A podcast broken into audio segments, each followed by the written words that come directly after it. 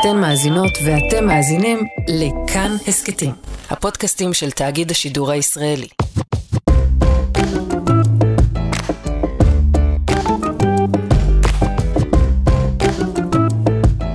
בארץ זעירה גדלתי, צרה, מוקפת באויבים. וכמו רבים נפשי שאלתי לפרוץ לעבר מרחבים, אך המרחב כלימה וצר. יובל נהר, חורשה היא יער. הלב שואל ללכת עוד, עוד הלאה, להפליג, לנדוד. אך המקום לחוץ וצר הוא. הלב רוצה לנהרות, להרים, ליערות, למרחבים, לחוץ לארץ. לשווא, חנוק, דחוק, נכלם, ביקש ליבי את העולם. טוב, זה היה קטע קצרצר מתוך הספר המכורז מקום אחר ועיר זרה של מאיה ארד, שהיא סופרת ישראלית המתגוררת בארצות הברית, ועוסק בשאלה שמטרידה היום רבים, וגם אותי כמובן, והשאלה היא, האם הגירה היא אפשרית? ואם כן, מה המחיר שאנחנו משלמים על הגירה? היי hey, אבא. היי. ואנחנו עם הפודקאסט הקצר, אבא תרחם. האבא הוא אבא שלי, ירון לונדון, שאחראי על כל החלק בחיים שלי שנקרא מה יהיה, אבל מה יהיה, אבא? ואני דניאלה לונדון דקל ביתו, שכרגיל מקווה שירחם עליה ויביא אותה באיזו תשובה מעודדת. מה זאת אומרת כרגיל? אין כרגיל, זה הפרק הראשון. נכון, זה הפרק הראשון שאנחנו מקליטים, אבל תכלס, אתה יודע שאין יותר כרגיל מזה, כי בערך מגיל ארבע אני שואלת אותך שאלות ואתה עונה לי תשובות בלתי מותאמות, לא לגילי, לא לסבלנות שלי, וגם לא לפחדים שלי. אז uh, מתעקשת להמשיך. מזוכיזם. אני מבין. טוב, אז מה הפעם? הפעם אני רוצה שנדבר על הגירה, כי אני חושבת על זה הרבה בשנים האחרונות, ואני חוששת שגם אני, מאז שנהייתי בגילך פחות או יותר, אני לא רוצה ולא יכולה, אבל אני מאוד מתלבטת אם אני צריכה לעודד את הילדים שלי להגיע מכאן, או יותר נכון, אם אני יכולה להיות משוחררת מלחוש אשמה על זה שאני לא עושה את זה. מה דעתך? איחרת את המועד. הילדים שלך בגרו, וגם לו רצית בכך, לא היית יכולה להשפיע על החלטתה בשאלה כה מכרעת. מה גם שאת עצמך, אני חושב, לא בטוחה מהי התשובה הנכונה. נכון. ובתנאים האלה, אני חושב ששידול הוא מעשה לא מוסרי. בסדר, אוקיי, אז אני מבינה את העניין של המוסר, אולי זה לא מוסרי, אבל אולי זה אחראי, אבא, כי באמת, באמת, הסיכוי שלנו אה, לחיות נבוך, כאן... כן, אני, אני נבוך בדיוק כמוך. אבל אתה עצמך התלבטת בשאלה הזאת, לגביי, לגבינו? רק בשאל, בשנים האחרונות. למה בשנים האחרונות? אוף, מפני שאיבדתי את ביטחוני המוחלט בעתידו של הפרויקט הציוני. אבל התשובה שנתתי לעצמי היא בדיוק התשובה שנתתי לך או לאחייך. זאת האמת. אז תגיד, אז כשאתה חושב על הנכדים שלך, עד כמה הדאגה לשלומם במקום הזה מעסיקה אותך? והאם קרה משהו בין הדור שלי לדור שלהם? הבן הבכור שלך, שהוא הבן, הנכד, הבכור שלי, החליט לעלות על מטוס ולהגיע לארץ ולהצטרף ליחידה קרבית. הוא היה קצין ביחידת קומנדו במשך שנים אחדות, מנסה ללמוד בחוץ לארץ. הוא החליט עם כמה חברים שלו לעלות להילחם. החודש הוא היה פה, עד שהוא החליט לעזוב כדי לא להפסיד שנת לימודים באוניברסיטה.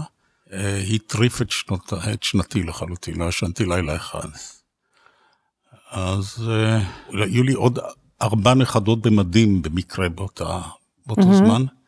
אחת מהן השתחררה עשרה חודשים קודם לכן משירות קבע כקצינה בעוטף עזה, והיא הייתה ממונה על התצפיתניות.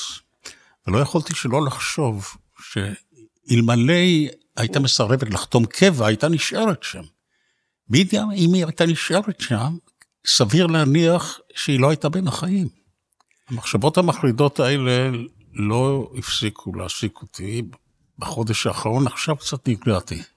Mm-hmm. הדברים התייצבו. הערבוב הזה בין, אה, אה, בין תחושת גאווה, שאני שומעת את זה בקולך, לעומת הפחד הכי בסיסי לקיומם, לקיומם, לסיכויי הישרדותם. אז אני רוצה לשאול אותך, אבל איך אתה מעריך כן. את, הסיכוי של אנשים לגמור את שנות חייהם בטוב במקום הזה היום? התשובה כנה, אינני יודע. אני כתבתי הרבה מאוד תחזיות. אוקיי. Okay. כפובליציסט, ככותב רשימות בידיעות אחרונות במקומות אחרים. אבל אתה יותר מודאג היום מאשר היית אני, אני יותר מודאג, אבל אין זו, אין זה אומר שאני יודע לחזות את העתיד. הוא, העתיד הוא כל כך ערמומי, ההיסטוריה היא כל כך מפותלת. ברור לי, כשאני מסתכל על, על חבריי מסביבי, יש כאלה שאומרים שגם אם העתיד איננו מובטח, הרי יש טעם למאבק, יש טעם באף על פי כן. וזה מזכיר לי שיר ישן, שאני עוד שרתי בבית ספר יסודי, שיר פשוט, שיר נחרץ, שכתב המשורר דוד שמעוני. ואף על פי כן, ולמרות הכל, ארץ, ארץ, ארץ, ארץ ישראל. וכל עוד דופק בעולם לב ישראל, וכל עוד נשמע בעולם שמע ישראל, שמע ישראל, את ארץ, ארץ, ארץ ישראל. שיר איום ונורא. נכון, נכון, אבל הוא, הוא שר לפני 70 שנה בערך. עכשיו, סערת האנטישמיות שמתחוללת גם במדינות הנאורות, היא כן. מבהילה. מפני שהתרופה על אנטישמיות, שהיא נורמליזציה של העם היהודי, לא הוכיחה את עצמה. לא זו בלבד, שהקמת המדינה היהודית לא גמלה את העולם האנטישמיות, אלא שהתרופה גרמה לליבוי האנטישמיות. אם כך, האם השאלה, יש, יש ברירה או אין ברירה? וגם השאלה I... למי, למי יש ברירה? כי לא למי, לכולם נכון, יש נכון, את אותה אבל ברירה. אבל יש בארץ קבוצה גדול, לא גדולה, או לא גדולה מאוד, אבל למרות מספרה, שיעורה המשקל, המספרי הקטן, אני מתכוון לאנשי הכיפות הסרוגות. כן. המאמינים בכנות. כי הציונות היא הגשמת רצונו של הקדוש ברוך הוא, כן. וכי תקופתנו היא רק המבוא לתקופה ממשמשת ובאה, שבה נכון יהיה נכון. אדוני בראש הערים ונישא בגבעות ונערו אליו כל העמים. אבא, האמונה הזאת היא אחת הסיבות שרובנו רוצים גם להגר, ואני רוצה רגע נכון, לעבור... נכון, אחדים, אחדים מתחזקים בה ואחדים נבהלים ממנה. כן. בדיוק, בדיוק. אה, לכן אני רוצה לשאול אותך שאלה שנייה שקשורה דווקא לשיר הנורא והיום שהקראת, אה, ושורה לתחושת המחויבות הזאת, שבעצם היא אחת הסיבות שבגללה אנחנו מאוד מתלבטים. חלק מאיתנו אה, חושבים על ההורים, על המשפחה הקרובה, אבל חלק איכשהו ספגו את תחושת המחויבות לחזון הציוני. Yeah. כן.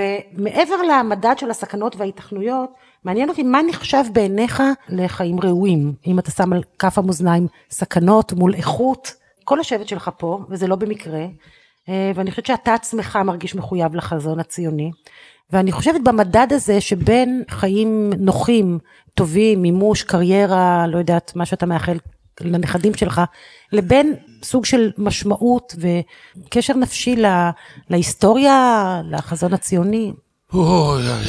התשובה הזאת, השאלה הזאת לא יאה לי, מפני שאני תמיד חושב... מה זה חיים ראויים? זה נורא פשוט, אבא. מה זה חיים ראויים בעיניך?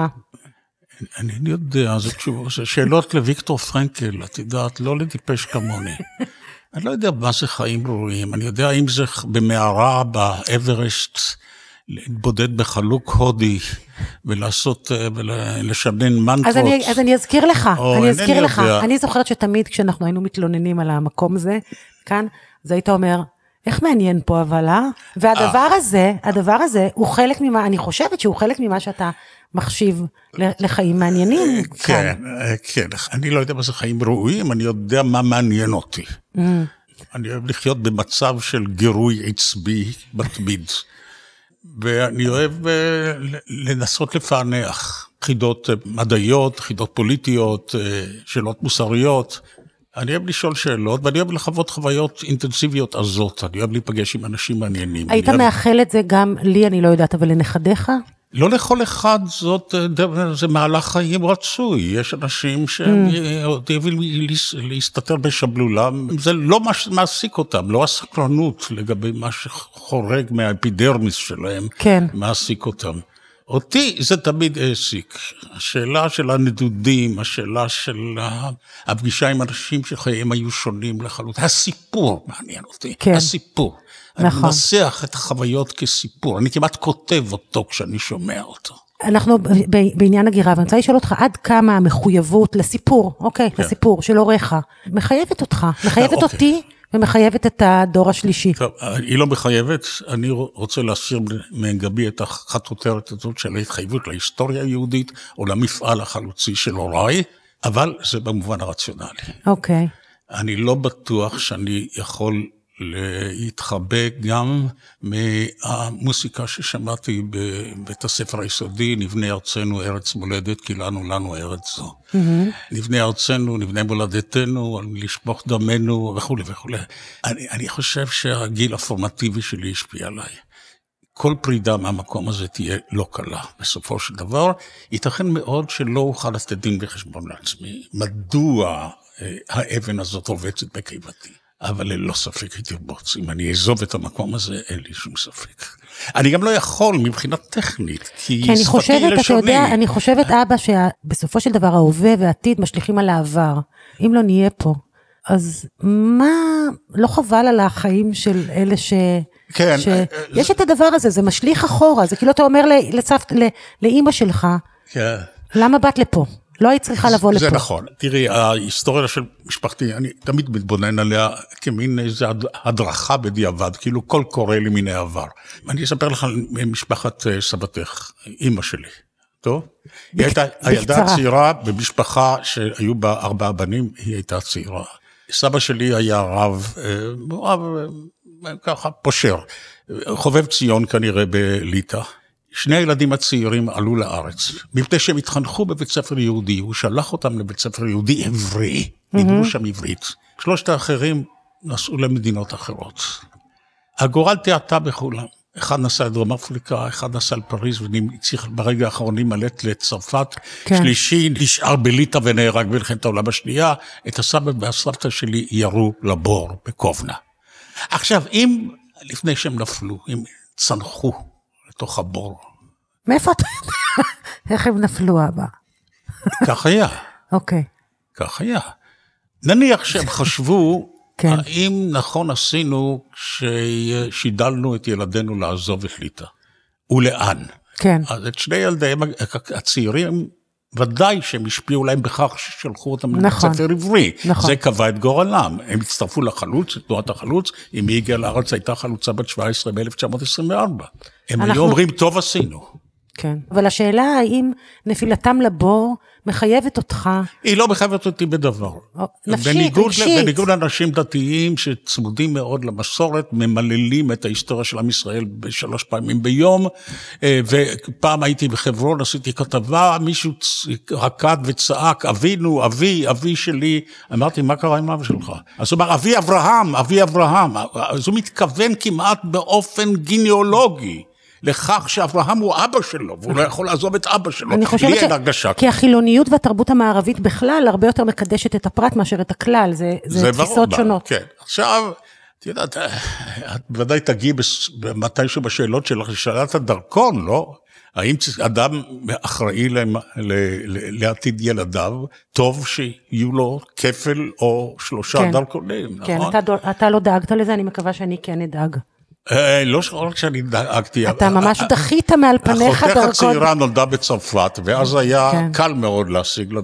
ואמרתי, אני, סליחה, אז יהיו בארץ אנשים בעלי דרכונים, וכאשר ספינות המילוט האנגליות, הצרפתיות או האמריקאיות יבואו להציל את שארית הפליטה היהודית, לי יהיה דרכון, ולאחרים, יהודים, השכן שלי, לא יהיה לו דרכון. בשום פנים ואופן. יופי, אבא, ככה אכלנו אותה.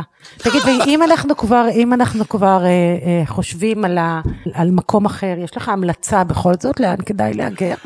כדאי לדעת משהו על מצב ההגירה בעולם כולו. יש לנו תשעה וחצי מיליארד אנשים בערך בעולם, ויש בערך לפי מוסדות המחקר של האו"ם כ-300 אה, מיליוני מהגרים. עכשיו, מעניין להביט על הסטטיסטיקה, כמה, איזה מדינות קלטו ואיזה מדינות פלטו. ארה"ב היא הקולטת הגדולה ביותר, 50 מיליון אנשים. נדמה לי שמבחינת שיעור התושבים, גרמניה אולי אפילו יותר, גרמניה וצרפת, באופן יחסי לגודל האוכלוסייה. עכשיו, למה אנשים עוזבים את מולדתם? קשה לעזוב מולדת. בגלל סיבות של דחק ומשיכה. כשרע במקום אחד, הביטחון הפיזי מתערער, הכלכלה מתערערת, מנסים ללכת למקום אחר. יש הבדל בין פליטות לבין הגירה, הפליטות זה כוח נכון, שהוא רק דוחף נכון, החוצה, נכון, והגירה זה מושך. כמובן, אם הייטקיסטים כן. ישראלים מבוקשים כן. בלוס אנג'לס, אז כמובן שזה משיכה. אבל אלה הם שתי הסיבות, כלכלה כן. ופחד פיזי. עכשיו, יהודים נידונים בהיסטוריה שלהם לשני המניעים האלה, הדחפים האלה גם יחד. לעינוי לרדיפות פיזיות, חשש פיזי mm. ולמצוקות כלכליות. זה כמעט מסורת יהודית. אני חשבתי שהתנועה הציונית, ההתיישבות בארץ ישראל, תפתור אותנו מהחרדה המשוקעת בתוך ה-DNA שלנו. אני יליד, אני אחד באותו חצי אחוז שנותר כאן כילידים שנולדו לפני הקמת המדינה, הייתה לי תחושה של איזה רוממות נפש, שאני יהודי שאם יתקיפו אותי ואיאלץ למות, אמות עם רובה ביד. אני רואה לאן זה הולך, נורא. אני רואה, אני רואה. והיום אני חושב שהתחושה היא, היא מעט אחרת. חוזרת אלינו ככה כמו איזה נגינה עצובה של יהודי על כינור, על גג של שאגאל אולי. החשש הזה שאנחנו גם כן נצטרך להגר, שאותו גורל יהודי ירדוף גם אותנו. אבא מקסים, מקסים, כל כך אופטימי, בדיוק לזה התכוונתי, טוב. ממש לזה התכוונתי. אבל יכול להיות שזה תהיה הגירה מרוננת, כלומר... אין הגירות מרוננות. כנראה שלא. טוב, אז עד כאן הפרק הראשון של אבא תרחם. תודה שהייתם איתנו, תודה לעורכת שלנו, מאיה קוסובר. פרקים נוספים תוכלו למצוא ביישומון כאן ובכל יישומוני ההסכתים. ואנחנו נסיים עם קטע משיר של אלכסנדר פן, שנקרא "ובכל זאת". שם כהרגלו הוא בתפקיד המאהב הסובל. אבא, תן בראש עם הקול הדרמטי שלך, בבקשה. השמש גהנום צלוי, אדמת פיתי צבר וחול. אני זורק לך בגלוי, איני יכול. איני יכול את נעקו של אוח, את השרב אשר אפו חרה, את החיים על חוד הכוח, לקרוא מולדת, מכורה. טירוף עתיק נותן בי אש קולו, אבל איני יכול, עדיין לא.